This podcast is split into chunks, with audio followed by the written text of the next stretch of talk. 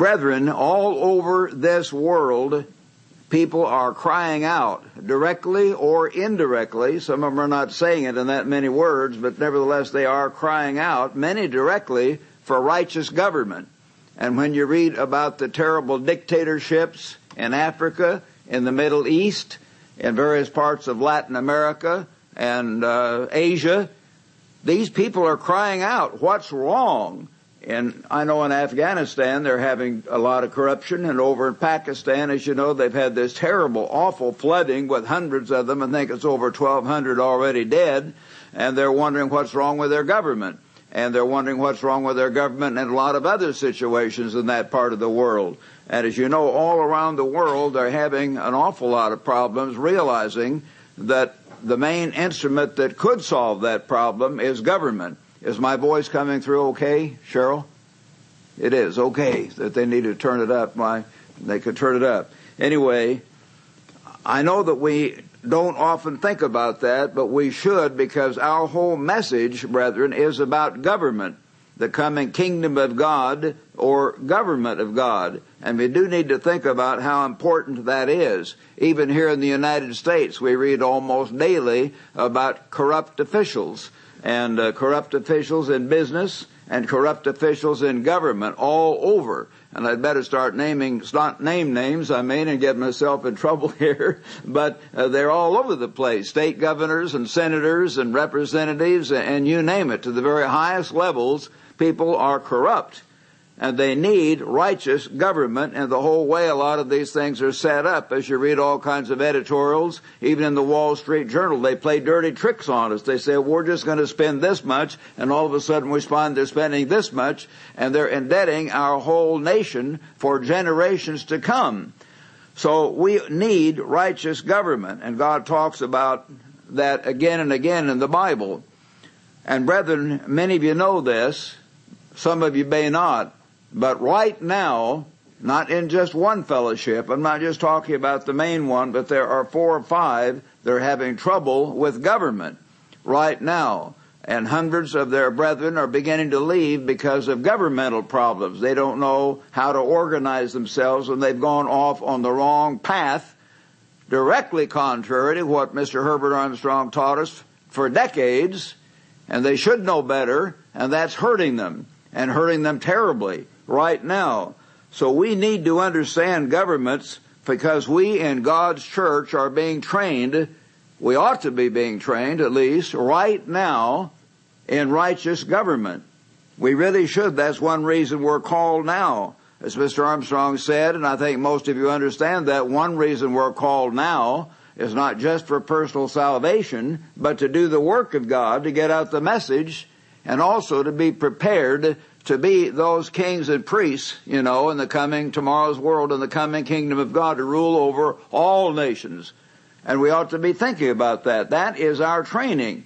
And how are people being trained in these fellowships who don't even understand, or they at least have rejected, they should have understood, most of their leaders, but they have directly rejected the right form of government and the right kind of government. So they are going to have a great deal of trouble in the future. We know that. So, brethren, we think about that. Are we learning and respecting the right kind of government? That's the thing I'm going to talk about this afternoon. We have an awful lot of evidence throughout the world that wrong government brings problems in churches, in organizations, and certainly in entire nations. Mr. Armstrong found, if you read his old articles and if you read his autobiography, he had to leave the Sardis church because they were not able to do the right thing or even preach the right truth because of wrong government. They had politics, well, will your people go along with this and will your people go along with that?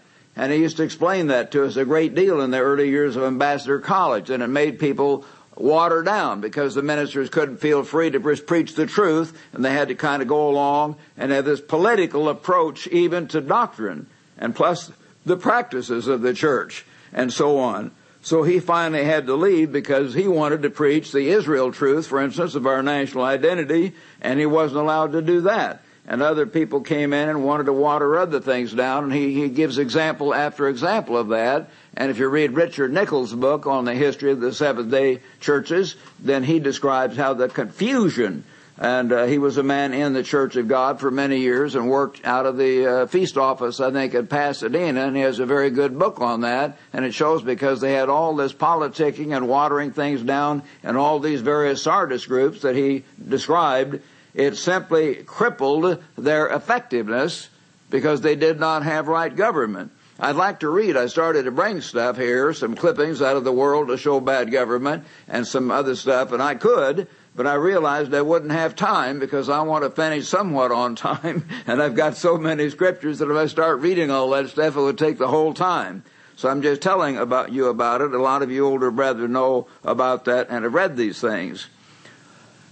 God used, in spite of his human faults, because he did have human faults and we do not worship him, but God did use Herbert W. Armstrong to do a bigger work to reach the world with the kingdom of God and the knowledge of the Sabbath. Even the Seventh day Adventists met with a number of our leaders at one point, the Church of God leaders that acknowledged that he taught more people about the Sabbath during his ministry than they did or any other person on the earth. And he taught more people about the kingdom of God in our modern time than anyone on earth. God did use him powerfully.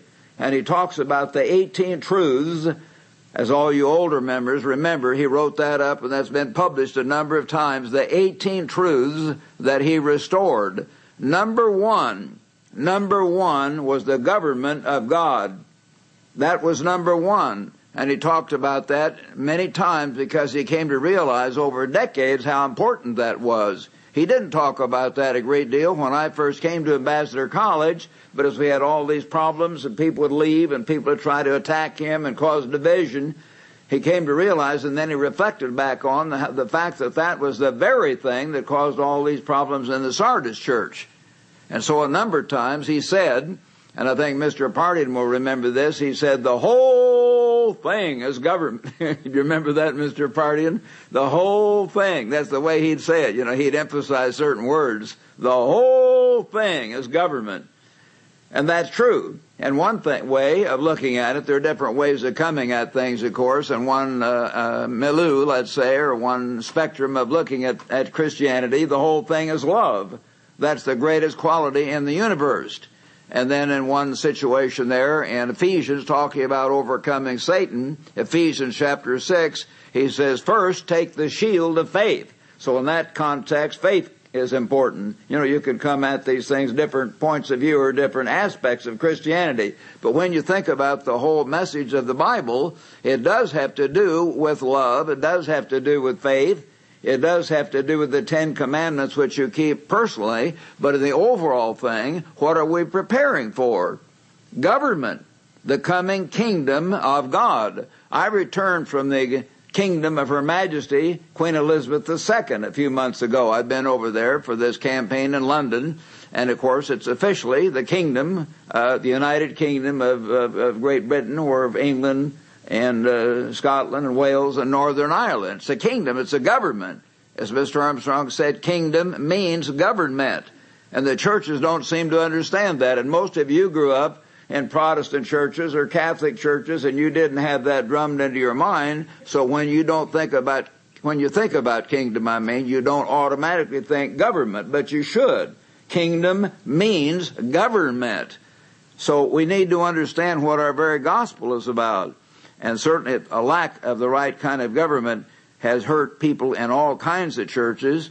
And God did use Mr. Armstrong to restore, of course, that important truth of the government of God, and we need to get back to that. Yet people have forgotten that so quickly. Some of the ministers who studied right under him and have every reason to know that it have not done it. So let's understand this vital topic, brethren, because it really is important. Let's go back to the very beginning, as Mr. Armstrong himself used to do. And I'm not following any outline he gave here, by the way, but certainly I learned much of this uh, from Mr. Armstrong, and I helped him, and Dr. Hoeh and I both helped him understand it ourselves, frankly, at one point. Back in Genesis, if you would, turn back to Genesis chapter 1 and after creating the heavens and the earth and all the animals and creatures, it says in verse 26, then God said, and the Hebrew word, as you know, here is Elohim, more than one, the personality who was God, including God the Father and the Logos, the spokesman, who became Jesus Christ. God said, let us man make man in our image according to our likeness and let them have dominion. And he begins to say that, and later on he said he, he made them male and female, and in verse 28, God blessed them and said, be fruitful and multiply. Well, that gets into one aspect of government. The government we have today is beginning to approve same-sex marriage. And they have a judge out in California who has now overruled the vote of the people. And as George Will said in an editorial in Newsweek magazine some years ago, but just a very few, we have judgeocracy quite often in the United States rather than democracy. When you don't have God in charge, you don't really have many times democracy. You will have judgeocracy, or you would have an oligarchy of key people who control everything, and it's not really the right kind of government. And even if you have democracy, that's not God's government either, as most of you know. But anyway, he made them male and female. He said, be fruitful and multiply. And one of the recent articles in our local paper about how these men were hugging each other after this perverted judge's decision out there, why they showed how John hugged his husband. Think about that. He hugged his husband. Sick. We are a sick society where we even having newspapers, our local paper even, talking about that kind of thing in that way rather than expressing absolute horror that this kind of thing is taking place in our midst because man has rejected the government of God, man has rejected the Word of God, man has rejected the commandments of God, and we've turned away from everything, and our nation is going down and down and down because of that. And we need to understand that's a key reason. So he said, be fruitful. Two men can't be fruitful and multiply. They cannot do that. God based marriage on the fact that a man and a woman could have children. And two men can't have children, and two women can't have children. And have dominion. Uh, so he gave them dominion over the whole creation, which means government. And so from the very beginning, man was made in God's image with a kind of judgment to a limited degree, the kind of creative imagination that God has to make decisions and to have dominion and learn right government from the very way they were made at the beginning. So it goes back to God's original purpose and we need to understand it. Yet over in chapter 2, it talks about here how in verse 7, Genesis 2 verse 7, the Lord God formed man of the dust of the earth, bringing into his nostrils the breath of life, and man became a living being, and he put him in the Garden of Eden and he put the tree of life there also in the midst of the garden and the tree of the knowledge of good and evil.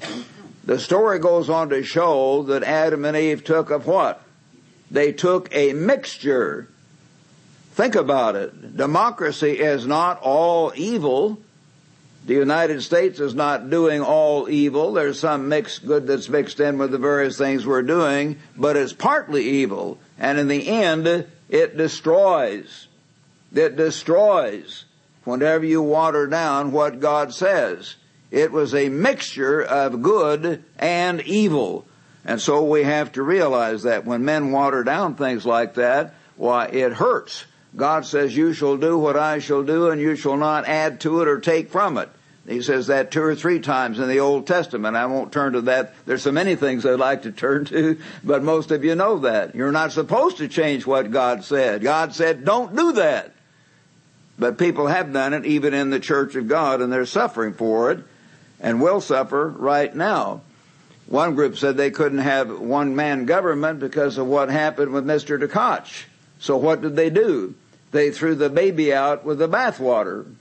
Just because one man turned aside, do you change the whole form of government? No, you do not. You do what God said, and if a man gets in there that's evil, and uh, if you were in a, car- in a carnal nation, you might have to flee to another nation You wouldn't want to kill the man, the king, if that's an evil king. Or in our day, if the man's turned completely away from God, as God tells you in the New Testament a number of times, you're to obey God rather than man if there is a direct conflict. Then you would have to leave such an organization. You see what I mean? And yet if the man is a righteous man, not perfect, no man's ever been perfect, but the truth is being taught, as I've said, the three big things to watch for is the truth being taught, number one. Is the work of God really being done, number two? And is the government of God being carried out? Not any of them perfectly, because no one has ever carried out all of those perfectly except Jesus Christ. But if those three things are being accomplished, that is where God is working. That is where God is working. And you need to check that out. Once you have proved that to yourself, that there is one church that is primarily doing those things better than others, that's where Christ is going to be primarily. Not that the others are not his churches at all. He tells these, the Laodicean church, which is described in Revelation 3 as one of the churches of God, but he says, I will spit you out of my mouth. So they are called one of the churches of God, but because they water things down and because they're lukewarm, he says, I, Christ, will spit you out of my mouth. Most of you know that, Revelation chapter 3. So you have to make a choice once in a while, but as long as the church is doing the work of God, preaching the truth, and exercising and practicing the government of God, you'd better learn to respect that government because that form of government comes from God. And you don't try to change the whole government just because one man makes a mistake. You don't do that. I'll give you an illustration of that later in the sermon. Now let's go to Isaiah, brethren. Let's go from Genesis here to Isaiah and I want to turn to Isaiah, trying to find my marking here, but Isaiah anyway, chapter uh, 14. Most of you know where I'm turning, if I can get it here. Isaiah 14 and beginning in verse 12. Nearly all scholars recognize this as talking about Satan the devil here, by the way. That's not some peculiar doctrine of ours. How are you fallen from heaven, O Lucifer, God says, son of the morning? How are you cut down to the ground, you great, powerful, beautiful cherub, you know, whom God created, who weakened the nations? For you said in your heart, this great cherub, God created three great super archangels, Michael, Gabriel, and Lucifer. And Lucifer was one of the three, and he turned aside and rebelled against God's government and took with him one third of the angels who became demons. He said, For you have said in your heart, I will ascend into heaven. I will exalt my throne above the stars of God. I will sit on the mount of the congregation on the farthest sides of the north. I will ascend above the heights of the clouds. I'm going right up to heaven and fight God. I will be like the Most High yet you will be brought down to Sheol, to the lowest pits of the depths of the pit. So God talks about bringing Lucifer down. I'd read Ezekiel chapter 28. Look, that's a companion chapter, but we're not just talking about Satan for this whole sermon, so you can read that. You know how that says essentially the same thing and adds other details. How Lucifer actually walked in the garden of God and he was in the kingdom of God. Obviously was with God at creation. Satan rebelled because of envy and resentment against God. And this attitude often comes up when people rebel against the government of God. You cannot, God has learned that lesson through Lucifer. God is not going to have rebels in his kingdom. Let me repeat that. God is not going to have rebels in his kingdom. What's going to happen to people who rebel against the government of God? I'm not their judge. I'm not judging every aspect, but frankly, many, God directly does indicate that many of these people, even in God's church, as you read Revelation chapter 3 again, who rebel against God, will probably have to go through the great tribulation. They will have to go through fire. And God will humble them. And they will be literally shaking and crying. There will be weeping and gnashing of teeth. And then after they have learned their lesson, repented, they can be in God's kingdom. But they will probably not be taken to the place of safety. And I would like all of you and all who hear this sermon to be taken to the place of safety. And if you're going to be taken to the place of safety, and if you're going to be in the first resurrection, the better resurrection, and have a really good reward in God's kingdom, you would want to be part of and loyal to the true government of God, and you would want to be participating in that government, understanding that government, being part of that government, and learning how to execute it properly because that's why we're here. That's why God has called us now. If He just wanted to call us for our personal salvation, He could have called us during the millennium or some other time. But He called us today so we could do the work of God and so we could learn and practice the government of God and be in that first resurrection and be the kings and priests that Christ is preparing. So we do know, want to understand that. No, God is not going to have rebels. He saw what happened with Satan, so God is testing us. He's testing these people who are having these troubles right now. They're being tested and tested and tested. We should pray for them, not against them, for them. Say, Father in heaven, please help them. Help them understand. Help them wake up. Help them come out of that and to come where your government is being taught and practiced and where your work is being done and where the full truth is being taught. Pray for them in that way, not against them. We love them. I have many in these different groups, not just one, but two or three of the different groups that I know and love very much. I could name their names, but should not do that. I'm not trying to talk about just one group.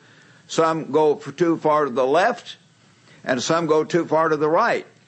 You know, the ones on the right kind of have their own dictator and and uh, so on and misuse government. Others on the left, and there are two or three that water everything down, and they have a kind of democracy. One of the most leftist groups of all uh, I've talked to three or four different people from different families with them, and I know one of them was kind of prancing in and visiting our church years ago, and they said, "Well, we're so and so, and we're kind of loosey goosey, you know." That's what this woman said. She said, "We're kind of loosey goosey." That's right, they are. They would just go and shop on the Sabbath for furniture or anything like that, and so on. But anyway, they know, but they don't let it penetrate their brain as to how serious that is. That is serious stuff because God is watching us. He is preparing us to be kings and priests in a few years. Will we learn right government and practice right government? We've got to learn to do that. Turn to Hebrews chapter 2 now, if you would, brethren, in your New Testament. Turn back at this point to Hebrews and chapter 2 and a famous passage we often refer to in various lights, but beginning in verse 5, God talks about us, for he has not put the world to come, tomorrow's world, the resurrection, of which we speak, in subjection to angels. They're not the main ones God is going to be working with, but one testified in a certain place saying, What is man that you're mindful of him, or the Son of Man that you take care of him? Why does God reach way down with us little human beings? I know that many men strut around and try to act very important and so on, but from God's point of view, we're a bunch of ants crawling around on this ant hill here out in space called the earth. We're a little tiny ant hill compared to God. And he's watching us. Some are strutting around. They're acting, I'm the most important ant, you know. And uh, they, they have this attitude. And all of us are ants. As Winston Churchill said, he said, I know that we're all worms, but I do believe that I am a glowworm. And of course, uh, you know, that's the way many people are. And we've all got to be careful. We all have vanity. We've got to be careful how we uh, how we act with that, how we handle that.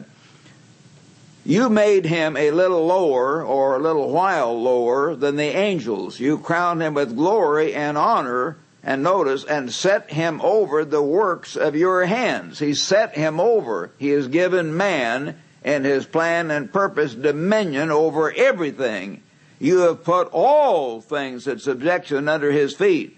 And then Paul continues here in verse 8, for in that he put all, and the Greek word here means everything in the universe, as some of the commentaries explain, all in subjection under him. He left nothing, nothing that is not put under him.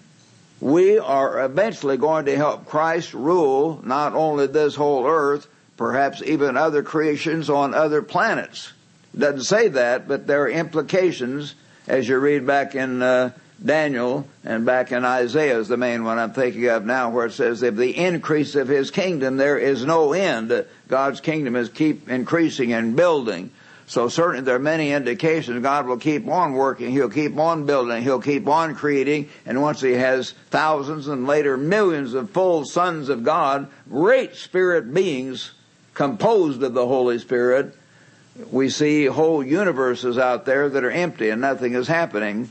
So you kind of, as you project from what God is doing now, you begin to realize there, there are a lot of exciting times ahead. We think, we, we think, boy, we're, we're, you know, we're, we're doing something important now. And then some people in the church, you know, if, if George is ordained a deacon, or Mary's husband named George is ordained a deacon and your husband isn't, well, I'm all mad at them because they got to be a deacon.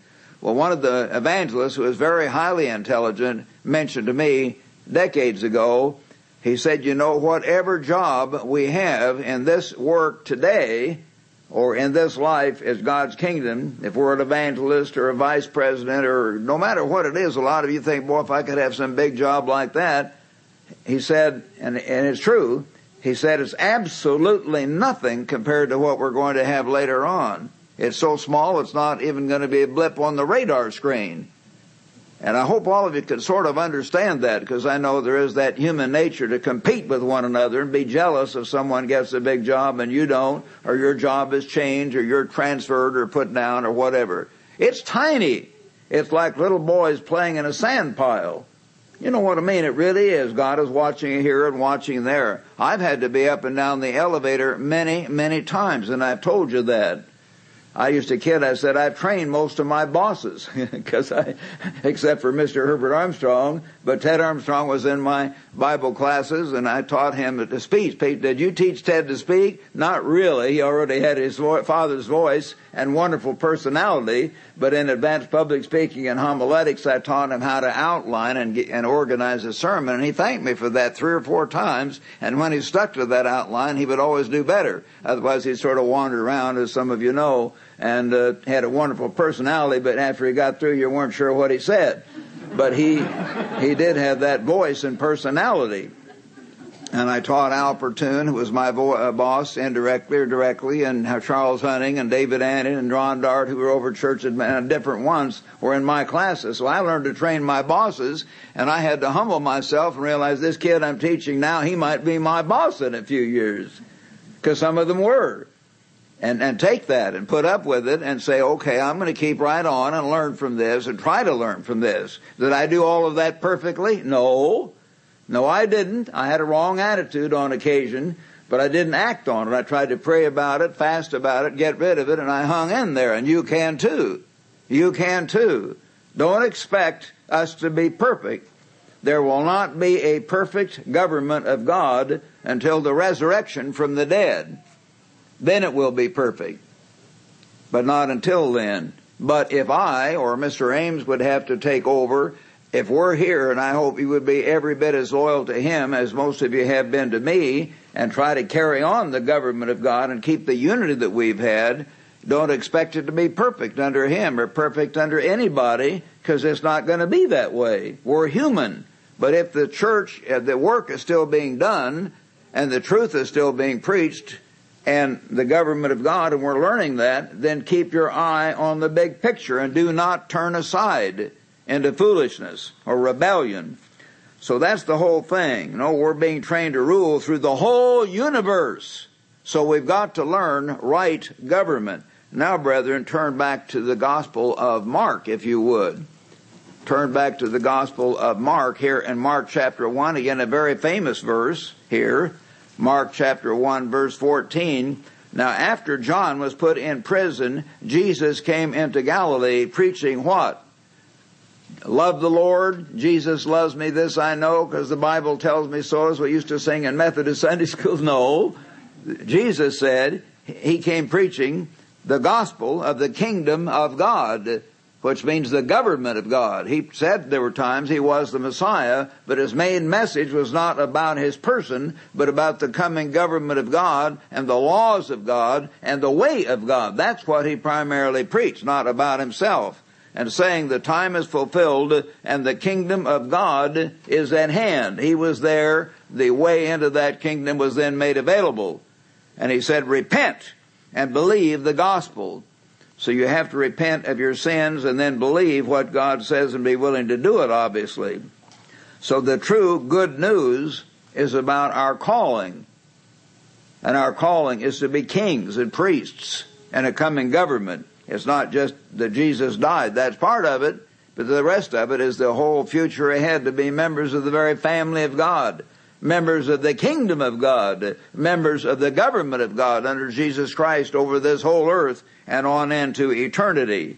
Now turn, if you would, to Luke 19, brethren. Luke chapter 19 in your New Testament.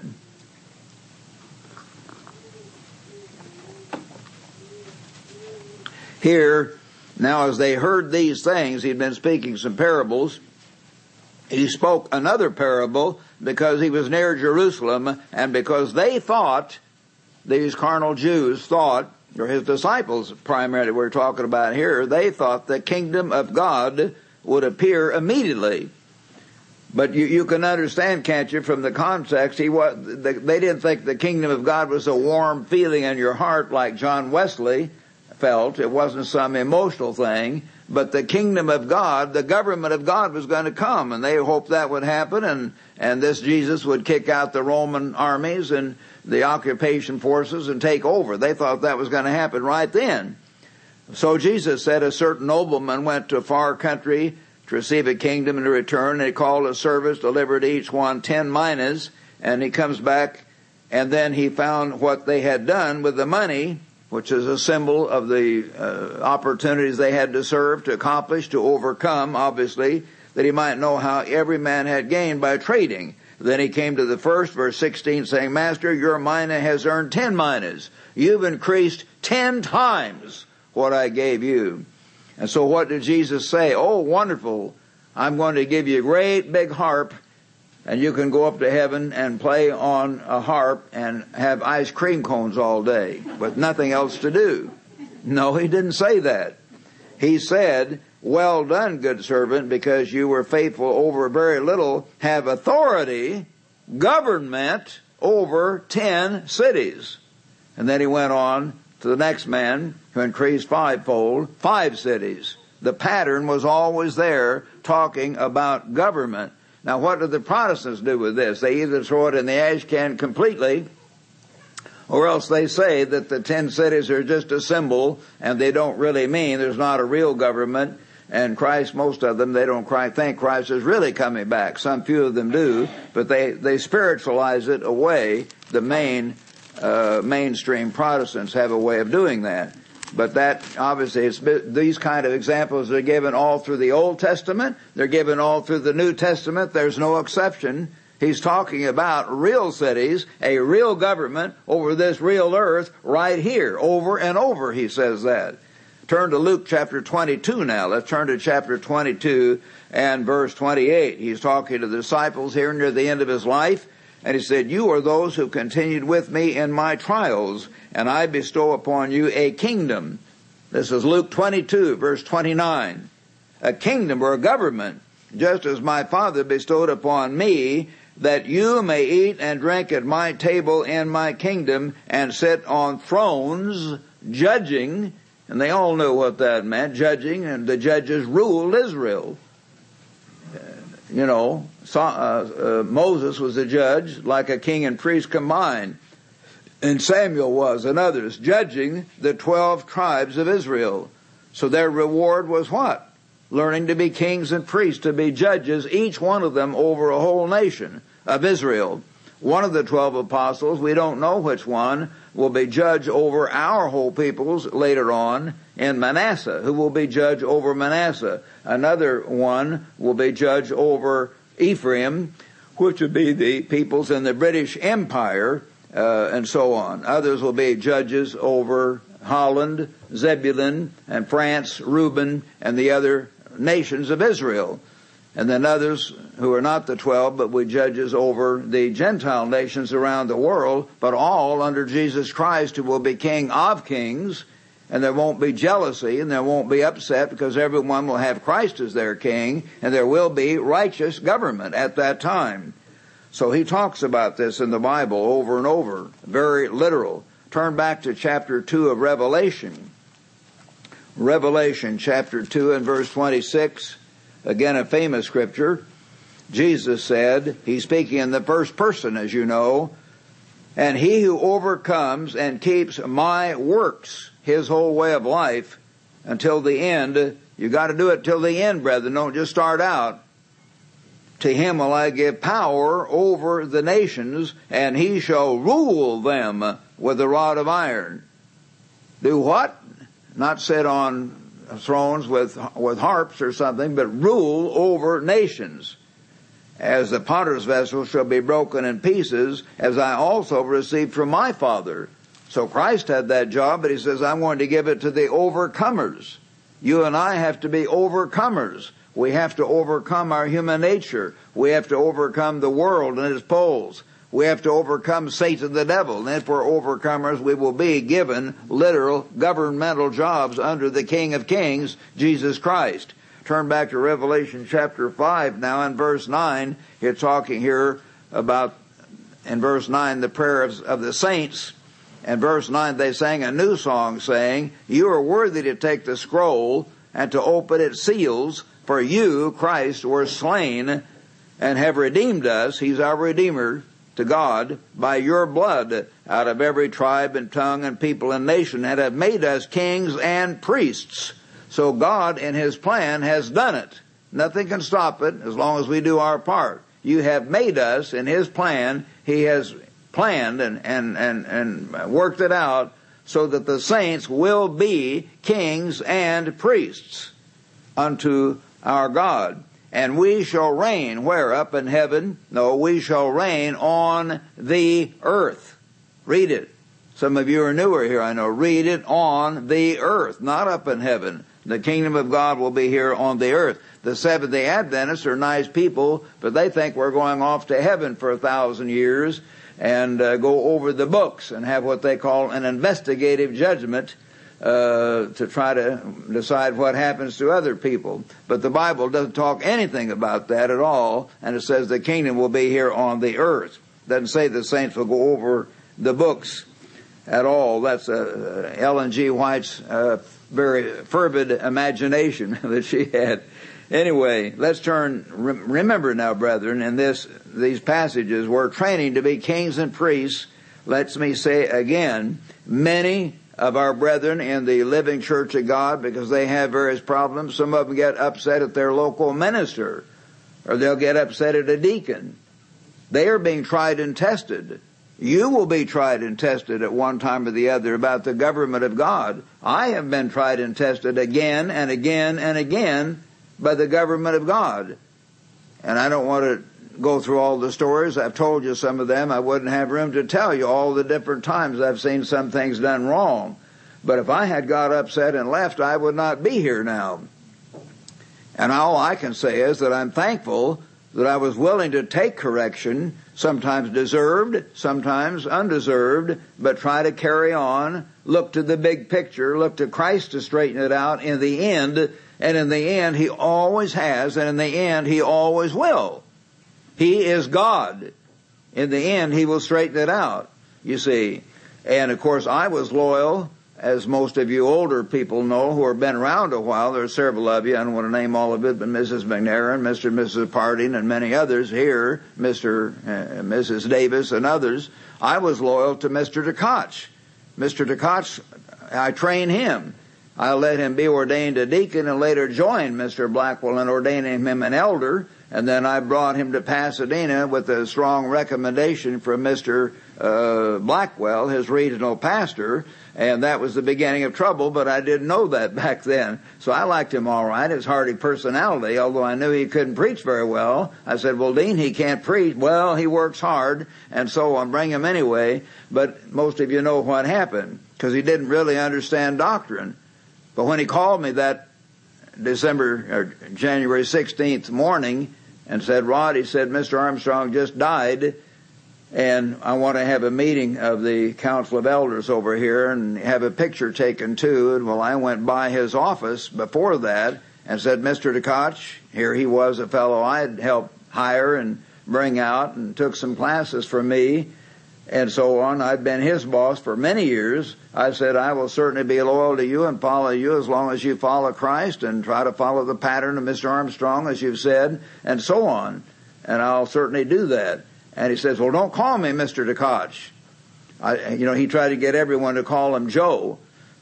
And I had been for a year or two. At first I resisted because we didn't wanted the older men to call him Joe. But then at that point I said, no, Mr. Tkach, I'm not going to call you Joe anymore. You're in a very special office as the human leader over the church, and that one in that office should be called Joe or Jack or John or whatever. Your closest personal friends and family can call you that, but I don't think most of the ministry and brethren should go around calling you Joe. So I never called him that again, even though he misused his office and got all confused. Nevertheless, he was in an office. And that office should have been respected, and I tried to respect it. And I hope you would respect the office that I have. I then had to leave. You say, well, you left a church. Yes. I could have left three years earlier when Gerald Flurry left, and I was called by his son who tried to encourage me to come with them, but I could see, and I, my wife, I'm sure can remember how I remember I heard his program three or four times on the radio and got his magazine, and she says, Rod, why are you doing that? I said, I know he was my student, but I, maybe God is using him. I at least check it out. Well, I could see that his magazine was filled with all kinds of inconsistencies and he was applying all kinds of scriptures the wrong way. I'd been his Bible teacher. Was kind of silly, some of the stuff he was doing. So I knew it was not the one to follow and the arrogance he showed even back then. And then we had been commanded by Mr. Armstrong, don't follow my son. So I knew I shouldn't follow Ted and I knew all the other stuff about Ted's problem. So I knew he was not the one to follow. What could I do? I waited and waited and finally five different things happened all in a period of about three or four months, just one after the other. I may have illustrated some of those, but I better not go through that where I had to leave. I had to leave. And one of the leading evangelists at that time told me, he said, they're going to change everything. And when I saw they were beginning to do that, and the God is booklet came out presenting a false God and the whole concept of God, and then other things happened, then I had to leave. I could not live with myself. I felt I was responsible because I was the only one of the older evangelists was willing to leave, was able to understand, and I had to. There wasn't any choice. There wasn't any choice that I had. And now here I am. You say, well, why would, you know, you be the leader? Well, I'm very weak. I'm very human, and I'm even weak physically now since my stroke. As I've said, Mr. Ames or others may have to carry on. But knowing that, I tell you, and I hope I can do that, not in vanity, but I'm the only one of the original evangelists that's still alive. None of the rest of them are alive.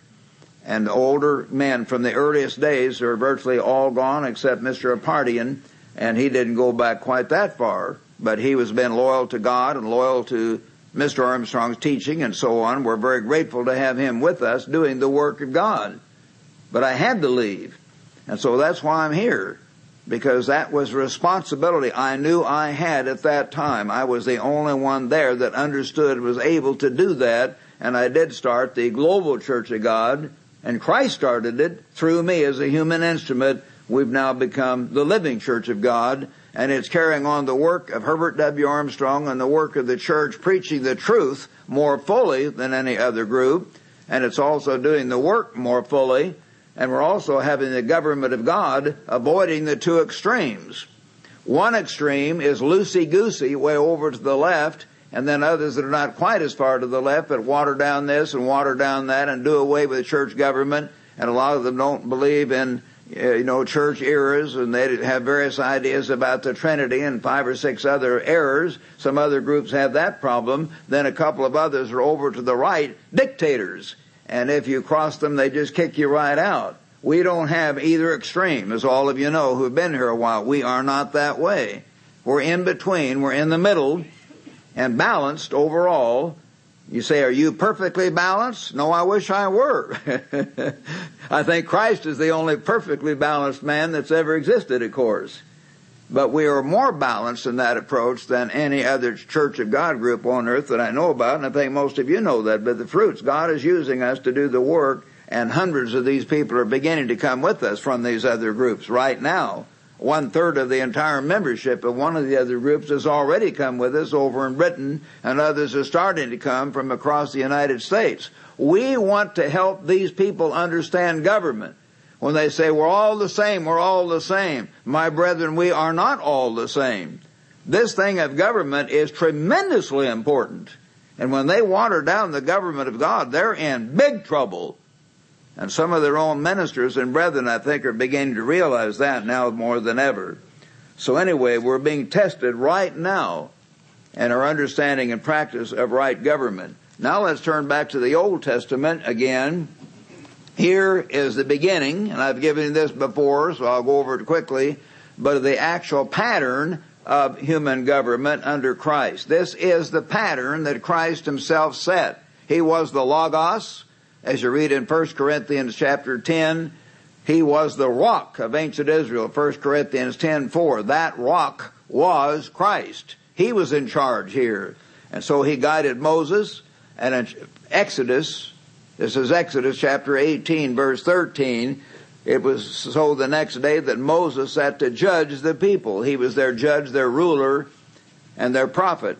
That Moses sat to judge them and the people stood before Moses from morning till evening. They were standing and waiting to get to him and it took hours to get to him. Everyone was tired and wondering how when can I get a hearing? And his father-in-law came and you obviously see by the story God guided the father-in-law said, what are you doing? Why are you all these people standing in big lines? And when they have a difficulty, Moses said, they come and I judge between one and another and I make them to know the statutes of God and his laws. Verse 16, now verse 17. So Moses' father-in-law said, the thing you do is not good. You'll all wear out. Listen. And he says, you shall stand before God so that you bring the difficulties to God and you shall teach them the statutes and laws and show them the way in which they must walk and the work they must do. Verse 21 is the key verse. And God led Moses to do that. That's the point. Later, King David did that, and other kings of Israel did that, as you read very clearly. This was the pattern that God Himself set, which has never been changed all through the Old Testament, all through the New Testament you shall select, or you could say appoint. There was no voting, no politicking, no one saying, well, I'll make a speech, as some groups have to make a speech and try to get up and make their political speech showing how they ought to be the president, or they ought to be this or that. You shall select from all the people able men. He had to check out getting counsel, and by the way, I don't have time to go into that, but four or five times during the book of Proverbs, which I've mentioned to you many times, it says, in multitude of counsel there is wisdom. We must practice that. We must practice that. In multitude of counsel there is wisdom. And we in the living church of God have a council of elders. And if I would preach heresy or commit some gross immorality of adultery or repeated drunkenness or thievery or something, they could kick me out for those things. But otherwise, they should follow my lead. But I have never overridden the council one time on anything of any importance. I doubt if I ever will. If I had to, I would if it's not directly against our bylaws. But it's something that was just terribly important to do to go on a new network or something. I suppose there could be something. But basically, we have never disagreed on those basic things because I listen to them and they listen to me and our usually our decision is virtually unanimous in nearly every case. But select able men, not women. I'm not trying to put women down, but most of you converted women know that. God intended the men to be the judges. Here they have this very liberal, uh, unmarried uh, woman, uh, judge coming in on the Supreme Court. And uh, the Supreme Court is being packed with liberals to try to change everything around. That's another story. But God had able men such as fear God, men of truth, hating covetousness, and place such over them to be rulers of thousands, rulers of hundreds and fifties and tens. So there was a hierarchical government and you had then Moses was the main judge or leader, then under him rulers over thousands, and the implication in the Hebrew authorities tell us that really was used as uh, families, a thousand families, which would often be five or seven or ten thousand people because they had big, big families in those days, and then down less as you went on down. And let them judge the people at all times, then it will be that every great matter they'll bring to you, but every small matter they will judge, and then they would bring the big decisions to Moses. And Moses heeded the voice of his father-in-law, and he did that, and God was with him, as you see. That was the pattern Almighty God set at the beginning. Government from the top down. You don't have government from the bottom up. Government from the bottom up is confusion. Government from the bottom up leads to politicking, posturing, wheeling and dealing, and it leads to division. Always. They say, we saw what happened, which can happen sometimes with government from the top down, but it will always happen with the wrong kind of government. Always happen.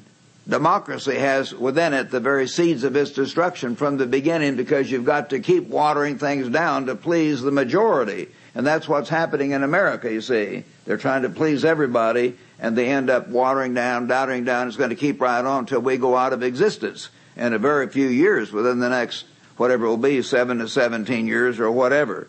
We don't know. But it's happening right before our eyes. So we've got to understand the pattern of government here by appointment and selecting. The leader selects those under him. Then you read in the uh, uh, uh, books of Kings and Chronicles. Again, I won't turn. You don't have time. But King David did the same thing. You will see that King David appointed those under him in the same way. And then you read in Deuteronomy chapter one. If you turn over there at this point, Deuteronomy chapter one, and beginning in verse uh, 12, Deuteronomy 1:12, Moses said, "How can I alone bear your problems, your burdens, and your complaints?" He says, "I can't judge all of you. Choose wise, understanding, and knowledgeable men." See, he would get counsel who is fit for this and talk to a lot of the other leaders. He couldn't talk to all three or five, six million Israelites individually. That's obvious. They didn't have a, a voting system, but he talked to other leaders that he knew, dedicated men, got counsel and he says, I then will appoint them. He says, you, you, uh, get these people like that and I will make them or appoint them heads over you. And you answered me and said, that's good. So I took heads of your tribes, men who had proved themselves to be good leaders, wise and knowledgeable men, and made them or appointed them, no voting. I made them uh, heads. They were the leaders over you, leaders of thousands, hundreds, fifties, and tens. So he did that. And I commanded your judges at that time, verse 16, saying, Hear the cases between your brethren and judge righteously. He tells them over and over, judge righteously between a man and his brother and the stranger who is with you. They had Gentiles among them, and they had to be fair. There was to be one law for the for the uh, uh, Israelites and, and the same law for the uh, for the for the Gentiles, the mixed multitude, so that they didn't have to persecute them. They didn't permit the wrong kind of slavery. They had bondage at that time where often most of them were white Israelites who were bought by another white Israelite, frankly. They'd get out, they wouldn't work, and they didn't have a welfare system, so you'd become, you kind of hire on to a wealthy family, and, and in a sense you'd be a kind of a, bond slave, but not the same way that we had in this country at all. And most of them were other just fellow Israelites at that time, and God allowed that in a carnal nation, but not the kind of slavery we had here in the South back then. But at any rate, they did work that out, and you're to show no partiality, and you're to have be fair to everybody. And he says you're not to be afraid of any man's presence, uh, for the judgment is God's. You get the point? The judgment is God's. God was going to guide them in the judgment. The case is too hard for you. Bring it to me, and I will hear it. So this is what God told them at that time, this was the pattern that Moses appointed these other leaders, and that's what they were to do. Now turn to Second Chronicles, if you would. Second Chronicles, And I'm going to uh, hope I can find my thing here. Anyway, oh yeah, here it is. Second Chronicles, chapter 19. Second Chronicles, chapter 19. And notice what God says here. He describes how Jehoshaphat began to prepare his heart to seek God.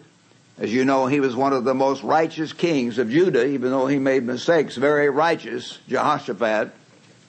So, verse 4, 2 Chronicles 19, verse 4, Jehoshaphat dwelt at Jerusalem, and he went out again and brought Ephraim back and others back to God. And he set judges in the land throughout all the fortified cities of Judah, city by city, and said to the judges, Take heed what you're doing, for you do not judge for man, but for who? You see, Yahweh, the ever living one, the ever living one, God, who is with you in the judgment. Well, my brethren, that's in the Bible.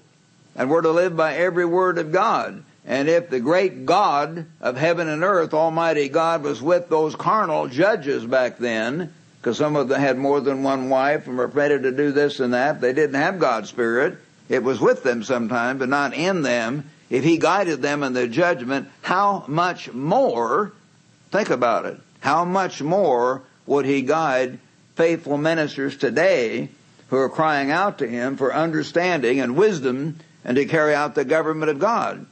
How much more would he guide us today? God who is with you in the judgment.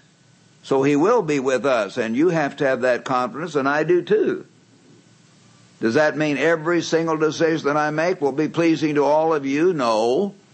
Does that mean that everyone will be right? No but it means the vast majority of the decisions that I would make in concert with Mr. Ames and Mr. Uh, Winnail and Mr. Apartian and Mr. Crockett and Mr. Rod McNair and Mr. all the other ministers here. I better quit naming them. Mr. Hernandez, who's here now, he'll be in our council here. I have a mini council here meeting together every week. We have the big council of about 14 or 15 of us. We meet about three times a year, but the mini council meets every week around my table. There are just eight of us, but we get multitude of council that way. And so that way we can have the smaller points, we can discuss those every week or more often if we want to, of course. We have a lot of council right here. More ministers are here than any other place on earth. So anyway, that is what they did and uh, God who is with you in the judgment. Now therefore let the fear of the eternal be upon you and take care, for there is no iniquity with the eternal, no partiality nor taking bribes. So you're to do the judgment the right way. Now they did have that governmental process though, where they appointed this one and that one, and then Moses said, God will be with you in the judgment. And later Jehoshaphat said that and as David had before him. Now let's look to Luke, going back to your New Testament again. Turn to Luke, brethren, this time, uh, chapter 6. Luke chapter 6. Here is Jesus, the Son of God. Again, setting us the example of the very thing he told everyone to do. It says in verse 12, Luke 6 verse 12, Now it came to pass in those days that he went out to the mountain to pray, and he continued all night in prayer to God. I've never done that, but I have tried to pray two or three hours on occasion about major things and ask God to guide us and lead us. He prayed all night to God and asked God's guidance and intervention and wisdom, even he, the Son of God. And when it was day, he calls disciples to him, and from them he chose twelve so he appointed them. He didn't have any, no one gave any speeches. There was no politics, no voting, no voting. He chose 12 whom he named apostles. And then it tells how they went out and what they did and so forth. So that is the pattern that Jesus Christ himself set in the Old Testament and the pattern that he set in the New Testament. Now notice, brethren, as you turn to the book of Acts, if you would, turn to Acts uh, chapter 1 now of the book of Acts. Turn now, if you would, to Acts chapter 1. And here, as the New Testament starts, you see how they replaced Judas who fell away, you know, and turned on Christ. It says, uh, they proposed two, he says in verse 22, this is chapter 1, verse 22, from the beginning, one who'd been with them from the beginning, one of these must be witness with us of his resurrection to be among the original twelve. And they proposed Joseph and Justus called Messiah, Matthias. You see, they proposed, in other words, they recommended and apparently Peter accepted that. He was their leader calling this group together. And then they prayed. Did they vote? Did they politic? No. They prayed and said, You, O eternal, you know the hearts of men. Show which of these two you have chosen. Some of these other groups have tried to say this was voting. There was no voting here. Peter decided to do it this way, was guided by God's Spirit to say this pattern was back there. You've got to choose one, replace this man, and have let another take his office. And here's what we should do. He was the one that set that in motion. No politicking, and they did do that. Then they prayed to God, and then they cast lots. Now, once the Holy Spirit came, you don't find any example, by the way, of casting lots. Once the Holy Spirit came inside, then with God's Spirit in you, the ministry should use wisdom get counsel from each other, get counsel from the brethren, and various things that come up affecting the brethren too. For instance, we're planning to have a morning church plus an afternoon church unless Mr. League finds a really good hall where we can all meet together and if it doesn't cost too much. You might pray about that, brethren. But if, if we do have to have it, we may have to assign some of you to go to the morning church. Now I want you to get mad at Mr. Leak, not me, okay? okay. But I'll probably have to help make the decision. But at any rate, we'll try to obviously get input from you and see who wants to go to the morning church and let them go there first and then who else could go without any stress or strain and make it where we could divide up and so on. We'll try to get input and have multitude of counsel we'll try to be fair. We're you know, commanded by God to be fair. So they cast lots. And from then on, they never casted lots again. And the lot fell on Matthias. God, that was an appeal to God. Let me explain that. A lot in the Old Testament times was an appeal to God. You show. And God, they knew that, and they'd seen by example that God did do that, and they trusted in that, and undoubtedly God did honor that. Then you turn back to chapter 6, if you would, of Acts. Here's one that they have misused, one of these other groups too, to try to say this means voting. It doesn't. And so it says in chapter 6, verse uh, 1, the numbers of the disciples was multiplying, and the widows were being neglected of the Greek speaking Jews, and then the twelve, that is the apostles that Christ had appointed, summoned them all, said it's not desirable that we should leave the word of God and serve tables. They weren't called to do that. So they said, they said, brethren, you seek out from among you. They, they didn't say we're going to have a vote. They said, we want your counsel. And the apostles took the lead in this. Probably Peter was the main spokesman, said it spoke for them after they'd talked together. You give us counsel as to who, which leading men would be the ones to do this. And out of that group, you see, they chose seven. So get these men's names of good reputation, full of the Holy Spirit and wisdom, whom we may appoint Read it in the New King James, verse 3, whom we may appoint over this business. They appointed them, and the business was serving tables. They certainly didn't have an election, so it was always by appointment, by the selection or the choosing of the leadership that Christ had already appointed or put there. Then you turn to chapter 14, Acts chapter 14, brethren, and here you find how the disciples, uh, Paul and Silas were, uh, and uh, uh, Barnabas were coming back from this mission. At the end of it, they'd been stoned. There in verse 19, chapter 14, verse 19, they came right back through those cities, Lystra, Iconium, and Derbe, verse 21, strengthening the disciples, and they said, verse 22, we must through many tribulations enter the kingdom of God through many tribulations, trials, and tests. So when they had appointed elders in every church with prayer and fasting, they commended them to the Lord on whom they believed. Election? No. They appointed the apostles, Paul and Barnabas, appointed these people. There was no, no uh, voting, no politicking, nothing like that. That was the pattern.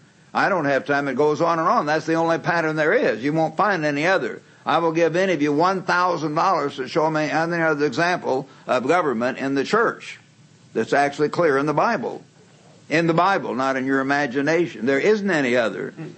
I'll give that thousand dollars out of my own money, by the way, not the works, I promise. You show me in the Bible any other example than this kind of example. I'll be willing to risk that. It would be glad to learn if, if something like that, because otherwise we might be preaching something false, but it's not there. I've offered on the radio to give $10,000 to get anyone to give any proof that God ever ordained any other day except the seventh day Sabbath as a regular day of worship. You see? And no one's ever taken that because they can't do it. They just can't do it. The Bible is very clear that the seventh day is the Sabbath, no other day. But at any rate, you have to understand that. It's very clear these things are not a mystery. They're very clear in the Bible. So they appointed all the way through. Then we turn to, uh, brethren, Ephesians, if you would now. Turn to the book of Ephesians and chapter 1. And here it talks in verse 19 about the great power of God which he worked in Christ, Ephesians 1 verse 20, when he raised him from the dead and gave him a, his right, set him at his right hand in heavenly places, far above all principality and power and dominion, and every name that is named, not only in this age, but also in that which is to come, and put him, Christ, you see, he put all things under his feet. God put all things under Christ's feet and gave him, Christ, to be the head over all things to the church, which is his body, the fullness of all and all. He is the head. And brethren, I want to point this out to you.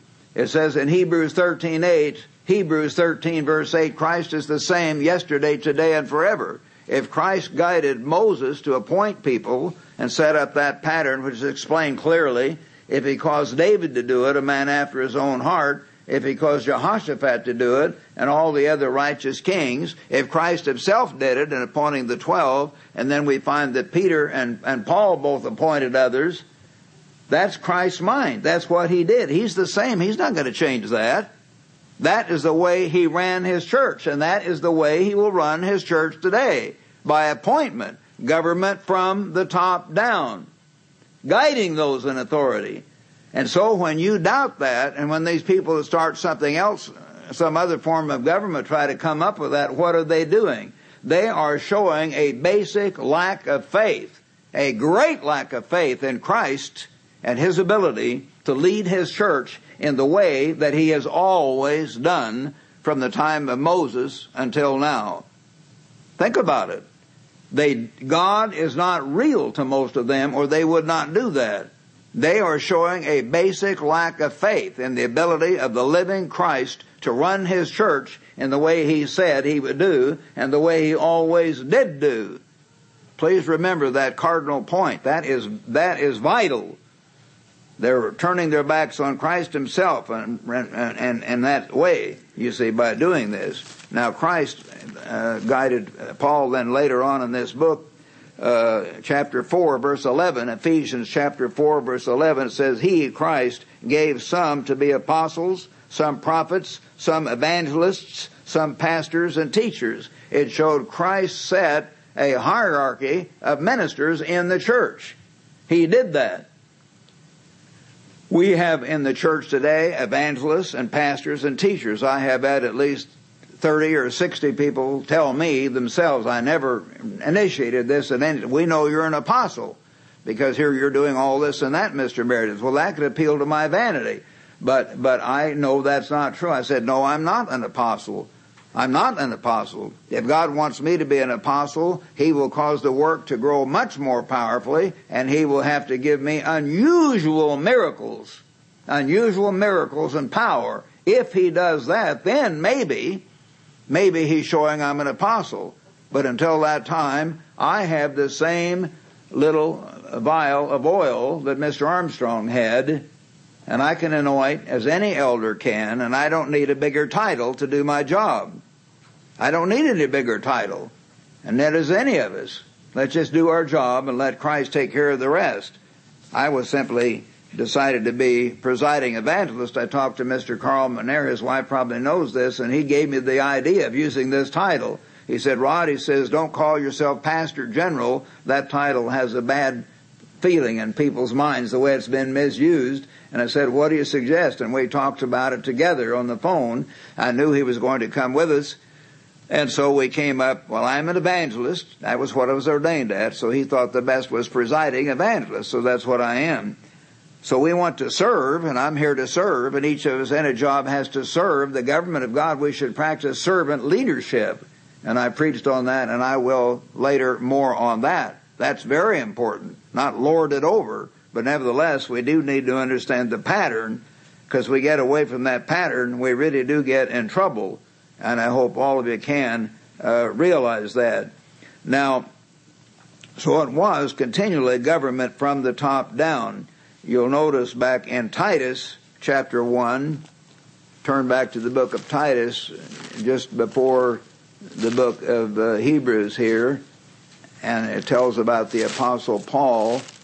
I ran out of markers here, all these scriptures I'm turning, so I'll just have to flip there myself today. Titus chapter 1 and verse 5. Paul tells Titus, a young evangelist, for this reason, verse 5, I left you in Crete that you should set in order the things that are lacking and appoint. Here it is again, not voting, not politicking, but appoint elders in every city that I commanded you. And then he gives the qualifications. They're to be upright men of good reputation.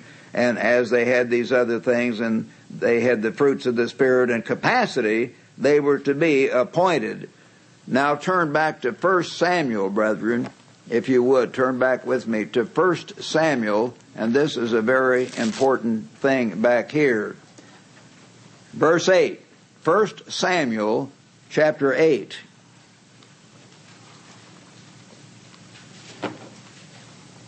It came to pass when Samuel was old that he made his sons judges over Israel.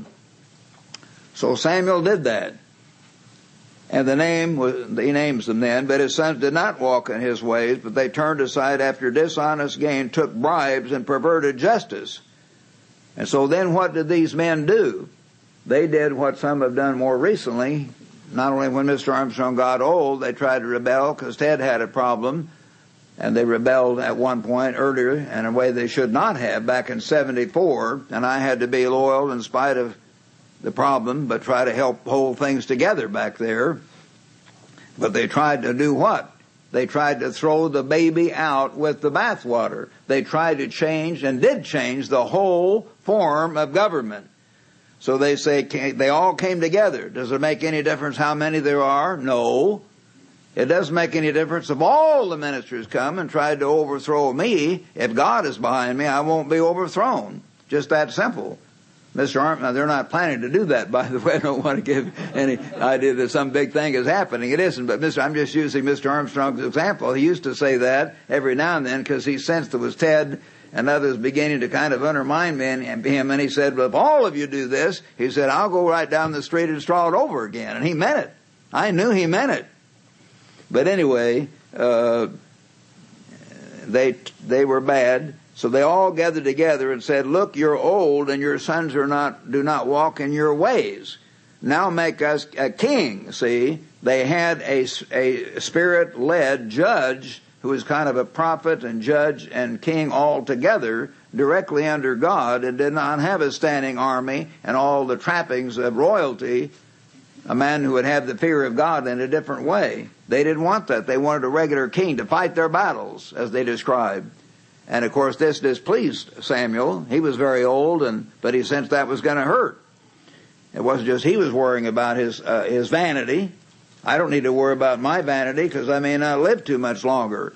I'm thinking about the church of God. What does God tell us to do? What is God going to bless us in doing? Not what pleases my vanity. It displeased Samuel when they said, give us a king. What did Samuel do? He prayed to God. He must have poured out his heart to God for hours, over days.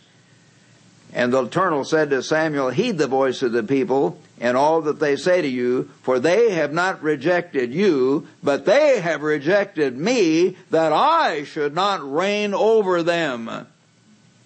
Brethren, from that time on, Israel has been on a downward path. They have not had God's special blessing near as much as if they would have obeyed God.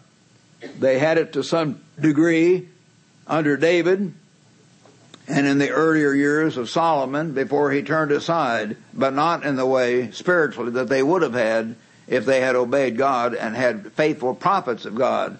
And now what do they have? Now we have ordained ministers all over the world, and especially in the United States, claiming to represent Christ, who go right along with same-sex marriage and homosexuality and abortion and young people living together and everything else. They just water it down. They're not going to correct anybody about anything. They want to keep their job. They want to be politically correct. So they've watered everything down because of this democratic approach, you see, which is killing the nation and going to kill any Church of God group that practices it. They have not rejected you, but they have rejected me, God said. So we've got to understand that. That is God's opinion of this kind of thing, and it's very, very clear in His Word. So please understand that, brethren. We should have a leader, as Peter was, who was not perfect, and certainly as other servants of God have been, and follow that leader and if something happens to me, you follow and honor Mr. Ames. If the church still continues to preach the truth and do the work and practice the government of God, that is God's way. No other way is God's way. And as we hang together, God will bless us, I know, very, very much. So we've got to do that and practice God's government because that is the very thing that we're training to be part of in a very few years. Turn, let's close in the New Testament here in 1 Corinthians again. 1 Corinthians, this time, I'm going to turn to, uh, of course, one I often use, but it's so important. Chapter 6. 1 Corinthians chapter 6. He said, verse 1, Dare any of you, having a matter against another, go to law before the unrighteous and not before the saints? Do you not know that the saints will judge the world? That's why we're called training, in training, now to judge the whole world. And if the world will be judged by you, are you unworthy to judge the smallest matters? See, the church should do that. And the human leaders in the church, as you look at the previous chapter, the apostle Paul did that. He said in chapter 5 verse 3 about this fornicator, he says, I indeed as absent in body present in spirit have already judged as though I were present. Put him out in the name of Jesus Christ. Deliver him to Satan. He didn't say we'll have a meeting of the committee. he said put him out. It's a sin. So they didn't have all voting and politicking about it. Paul simply carried out the judgment for God. And that is the way it always was on those types of things. Any big major thing of doctrine, why, of course, you should get multitude of counsel, which we do. But the saints will judge the world. We are not unworthy to judge even smaller matters. Do you not know that we shall judge angels? That is our future. That's what we're training for. To judge angels, to judge whole cities, entire nations. We're training now for that. So how much more things that pertain to this life, even in the church and situations that come along. So think about that, brethren. We're part of the government of God now. The church is the kingdom of God in embryo, as Mr. Armstrong used to explain. We're not yet born of God, but we're begotten of God and we're the kingdom of God in embryo, and we who are learning His government today and loyal to His government and actively, loyally, enthusiastically participating, and if you see something you don't like, bring it to the attention in a respectful way of your minister and pray about it, go to God, but don't try to overthrow the government that God has set and know and tell your brethren in these other churches, no, we are not all the same. We are not all the same. There is a huge difference because we are training to administer the government of God. How could anyone dream that he would be part of the very government that he is refusing to practice today? You see what I mean? How could you teach that in the world tomorrow if you have not practiced it today? So do that, brethren, and have faith that Christ is alive. He is the head over all things to the church. Show your loyalty to Him by following what He shows clearly in His Word from one beginning, the beginning of the Bible, from one end of the Bible to the end. The right way of the government of God.